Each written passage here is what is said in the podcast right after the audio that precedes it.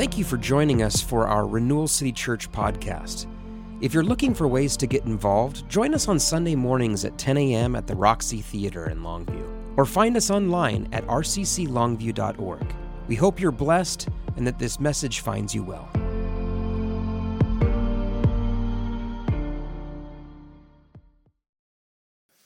And I think it's this this whole thing that maybe if you've spent time in church, you've heard this said before that joy is not an emotion. And then oftentimes it's said by someone who's not smiling. Joy's not an emotion. And I think what people mean by that is that joy isn't like other emotions. Even in the Advent reading that I wrote, I contrast joy with happiness, right? Happiness is just this emotion that we might feel according to what's happening around us. But joy is something deeper than that, right? Joy is something that is more meaningful than just how our brain responds to the stimuli around us and the emotions that come and go and and are you know are highly subjective. They're highly reliant on our own interpretation of our reality.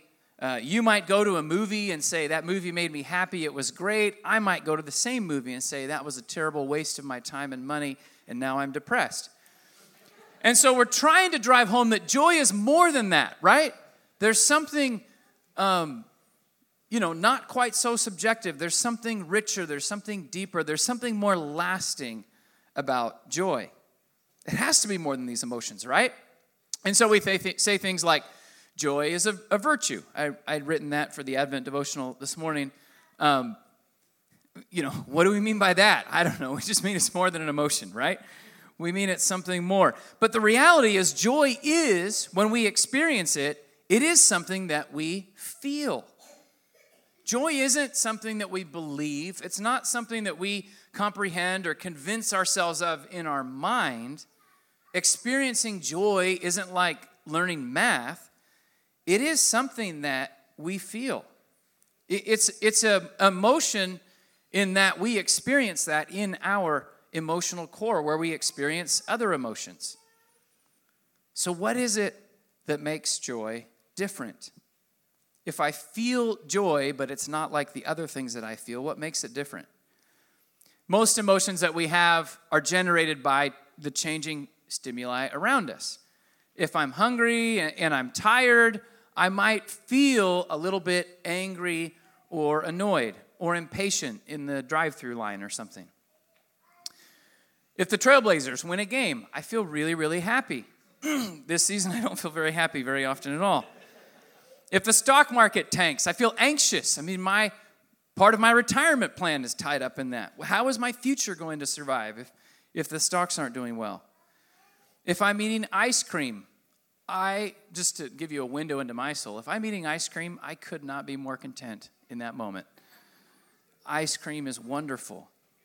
But when that stimuli changes, so often my feelings will change as well. For example, we went to a Blazers game some years ago. This was when my boys were quite young, and they were playing the Washington Wizards at the time. And it was a, a competitive, close game all the way through, but the Blazers were kind of ahead. And so, you know, the home team is just into it.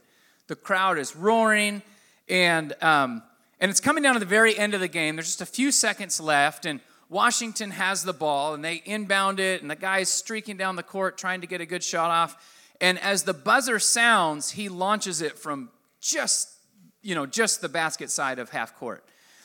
And so the buzzer sounds and even stops sounding while the ball is still in the air. And the crowd is like just roaring, excited, and then swish, it goes down. And what was going to be a two point win turns into a one point loss.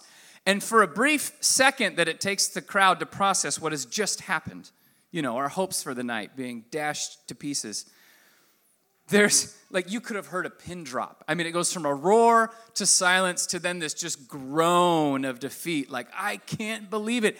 And then they're playing it over and over on the replay, and the groans just keep coming.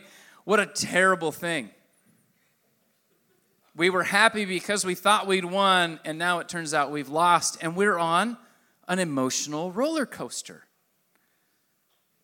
And so, how is joy more than that? How can we, when we talk about something like joy, such a holy thing, how can we make sure that we understand it as more than just another up on the roller coaster or a down, depending on what your preferred part of the roller coaster is.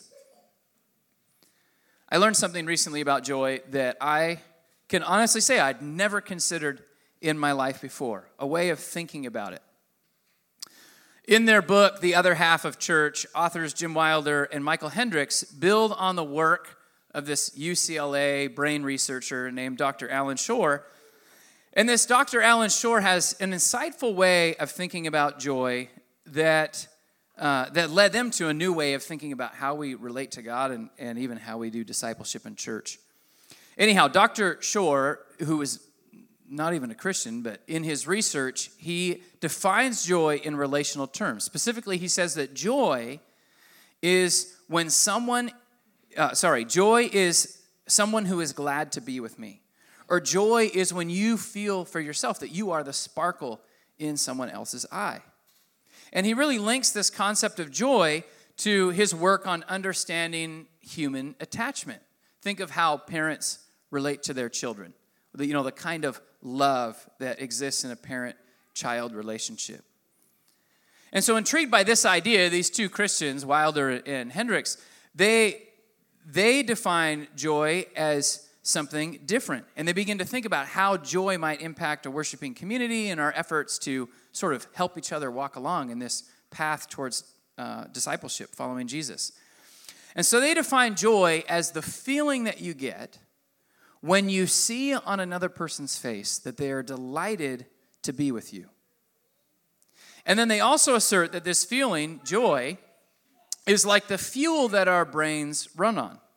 In other words, in other words, when you feel that you are delighted in, when you are convinced that there is another face somewhere that is delighted to be with you, your brain is geared up and ready to tackle the challenges of living and growing in a broken world.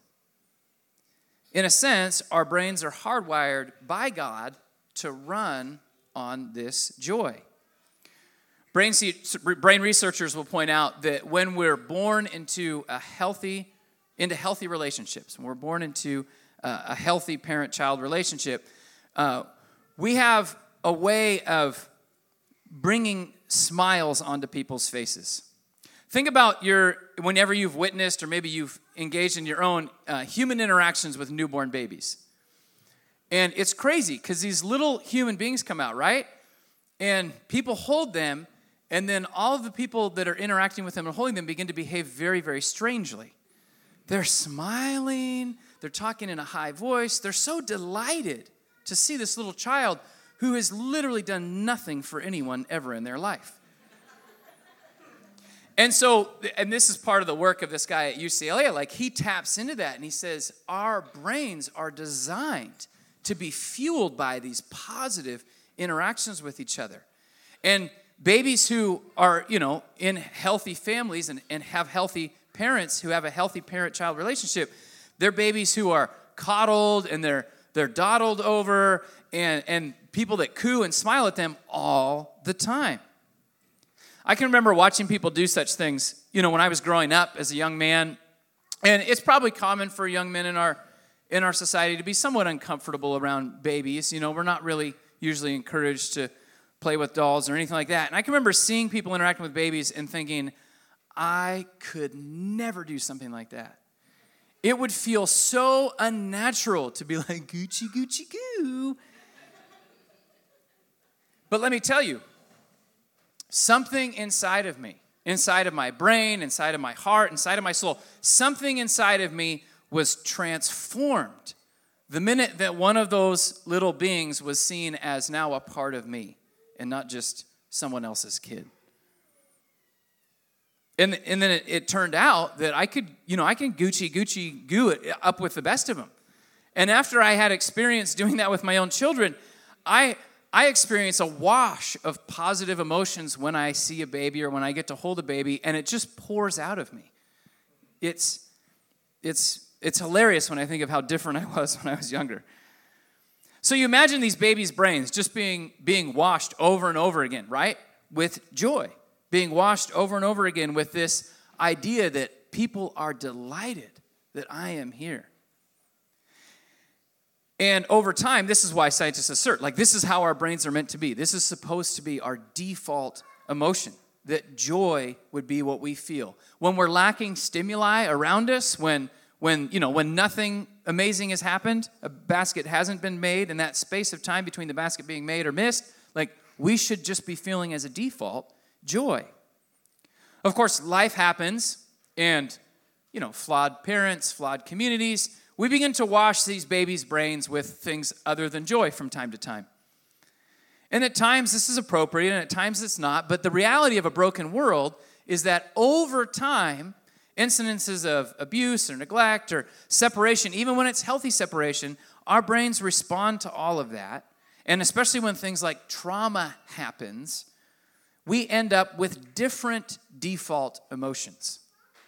And so when we're not directly interacting with some kind of stimuli, our brains might fall into any number of other emotions.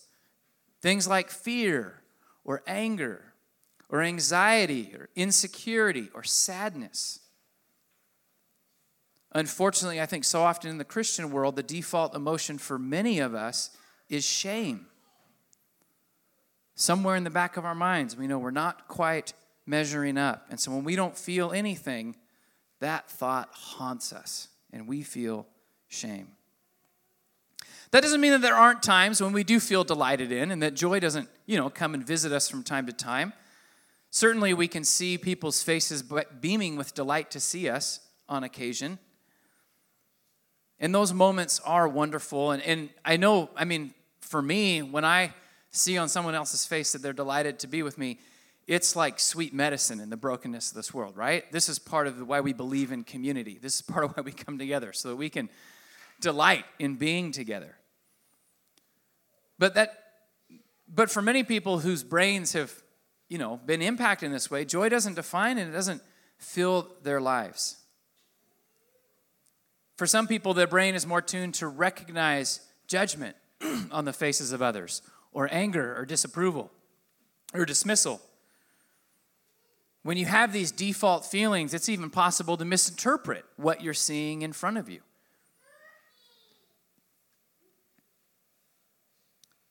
What does our faith offer to humanity that is living in this reality?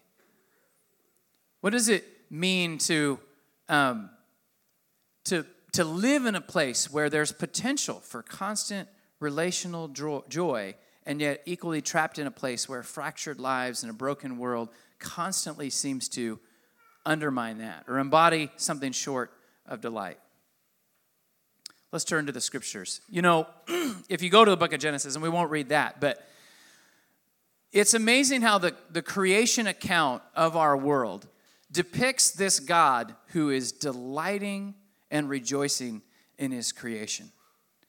Everything he does, he says, This is good. This is wonderful. This is good. This is delightful.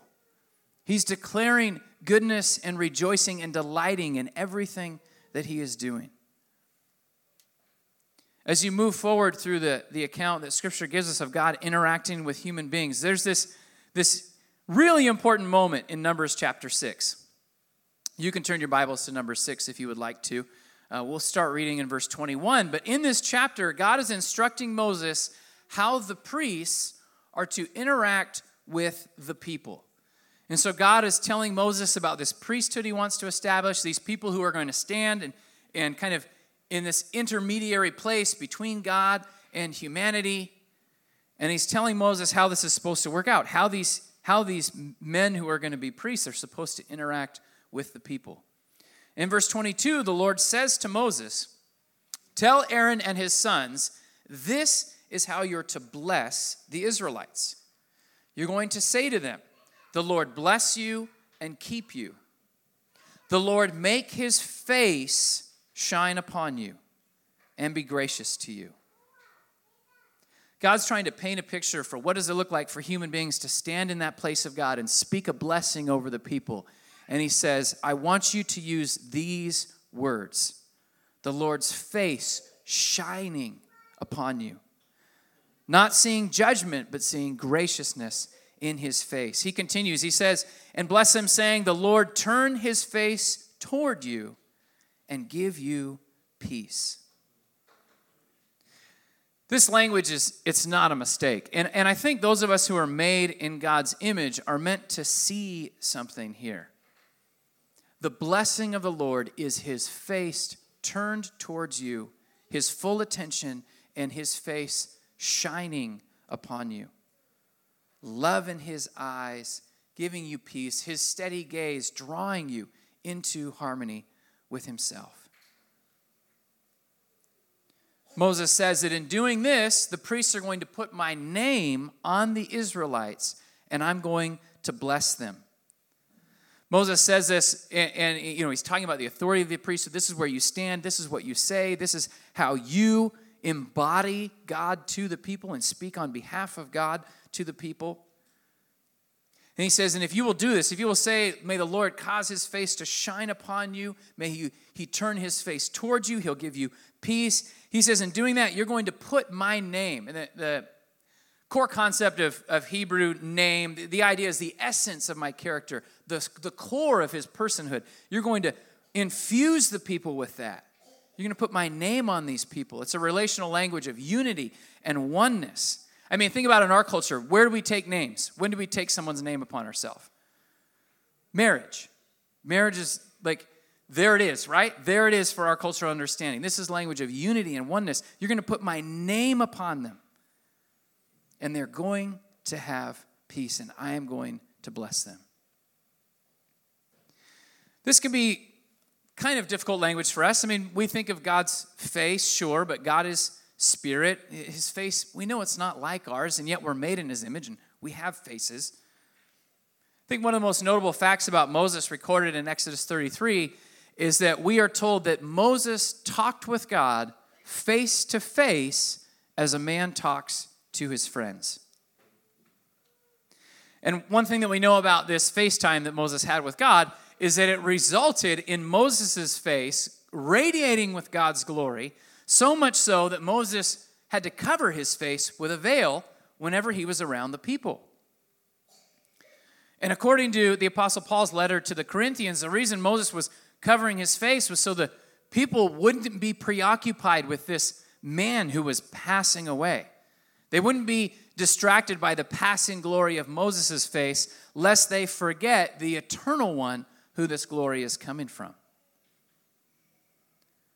Paul seems to argue in 2 Corinthians chapter 3 that in fact this is what happened. Despite Moses' efforts to not become a distraction from God, God's people ended up worshiping the law and looking to Moses and not necessarily seeing the true God, the one worthy of glory. But then Paul offers this hope in 2 Corinthians chapter 3 verse 16. He says, "But whenever anyone turns to the Lord, the veil is taken away." The Lord is spirit, and where the spirit of the Lord is, there is freedom. And all of us who with unveiled faces are contemplating the glory of the Lord are being transformed into his image with ever increasing glory. This all comes from the Lord who is spirit.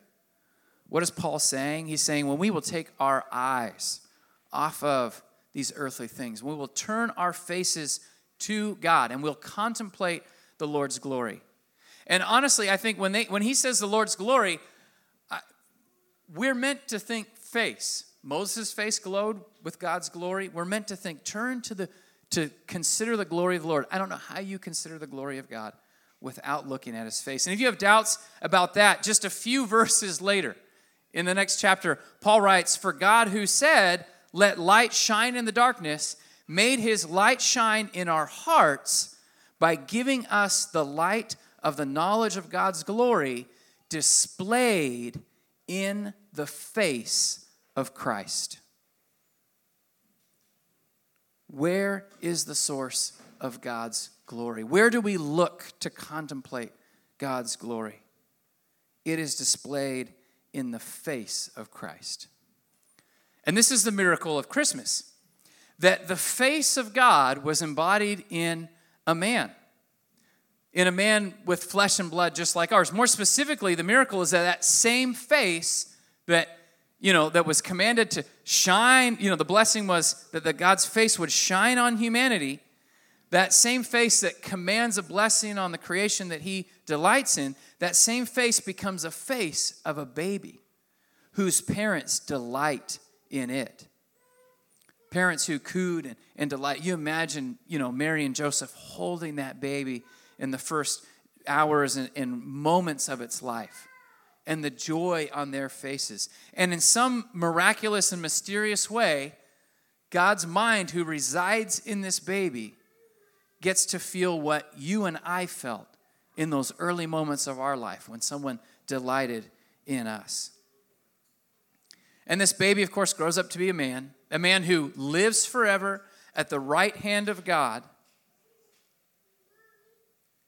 And the fact that this, this man lives forever at the right hand of God is meant to uh, root that blessed face of God into something that we can see and something that we can touch and something that we can relate to and experience in our own humanity. The Apostle Paul testifies that, that the process by which the Holy Spirit enables people to contemplate, that through this process where the Holy Spirit enables us to contemplate the glory of the Lord, that we are going to be transformed ourselves. And we're not transformed by our rules, we're not transformed by our good behavior, we're not transformed by all of the you know, wonderful hallmarks of the Christian religion, but we are transformed by being in the presence and contemplating the glory, the face of the one who delights in us. I think what we start to tap in here, start to tap into here in this concept is the difference between having a relationship with the living God of the universe through Jesus Christ and having a religion that teaches us a lot of truth about our world. I think what we're tapping in here is the kind of relationship with God where His Holy Spirit transforms our lives from the inside out versus working our hands to the bone, trying to figure out how to be more like God ourselves. And His face is shining on us when the wind blows, and His face is shining on us when the fires rage. I mean, this is the whole thing. Jesus Christ is the same yesterday, today, and forever. That face of God is delighting in you because of Jesus Christ, yesterday, today, and forever. And my prayer for you this holiday season is that your eyes would be open to see God's face shining on you. It happened for me that second or third song. I mean, we hit the chorus, and immediately it was like, and you described these moments in worship where I feel like I'm somewhere important, the throne room of God. And for about 30 seconds, I'm overwhelmed with emotion, feeling that God's face is right there and He is delighting in me. Not because of anything I've done, like a newborn baby being held out. He's just delighting in me because I am His and because He makes good things and He delights in His creation. And then, isn't it interesting that God would invite humanity into this kind of a relationship? And this is partly what I think makes us unique as Christians among other world religions, because this is an insight that is not offered anywhere else. That the creator of the universe would invite us into this kind of a relationship. And then, isn't it interesting that, that God, who prescribed a priesthood for his people, people who would stand in that place and command the, the face of God blessing on the people, that then he would send his son to embody that face of God blessing so that humanity might actually see it and understand what it's really about. And then he would say to all of his son's followers, You are a kingdom of priests. You are meant to be the people who now bless the people with the face of God blessing.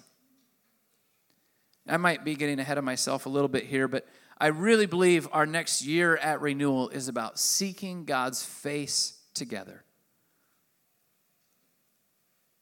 That He might be able to work in our hearts in such a way that would take us beyond being Christians and becoming people who are truly connected with our God, people who are Jesus' disciples.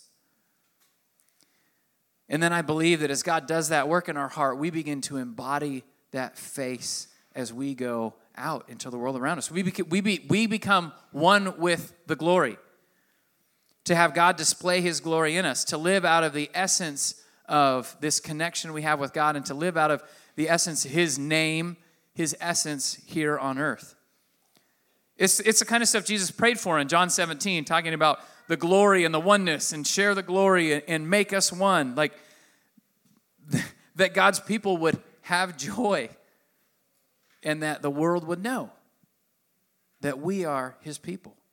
The world would know that God's love is in us and that He is reconciling all things to Himself.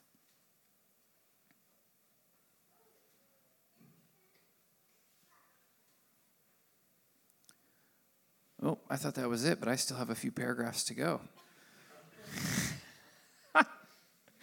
Let me see if any of this is worth saying.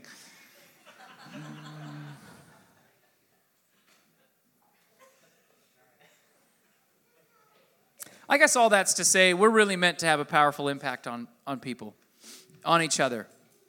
Um, so let's be people of the light this Advent season. Let's trust God, especially when we gather together, to help us to see beyond our annoyances with each other, to help God, to have God help us see beyond maybe the distance that exists between us, and to somehow be able to, uh, to shine and represent that joy. Um, Imagine what it would be like to walk into a church and through your interactions with people, be convinced that there's people delighting in you being there, that there's a God who's delighting in you being here. And I'm not talking about like the counterfeit, like we all wear a smile when we come to church, and I'm fine. Are you fine? What a great day. Praise the Lord. I'm not talking about that. I'm talking about God doing something transformative in our hearts that just oozes out into the community around us. These words were said on the night Christ was born uh, by the angels. They said, Joy to the world and peace on earth and goodwill toward all with whom God is well pleased. I don't think it's too much of a stretch to say goodwill toward all, all whom God's face is shining upon. And we truly believe that in Christ, uh, God's heart would be to reconcile all of humanity into that category. And so uh, we want to be people who are a part of that story.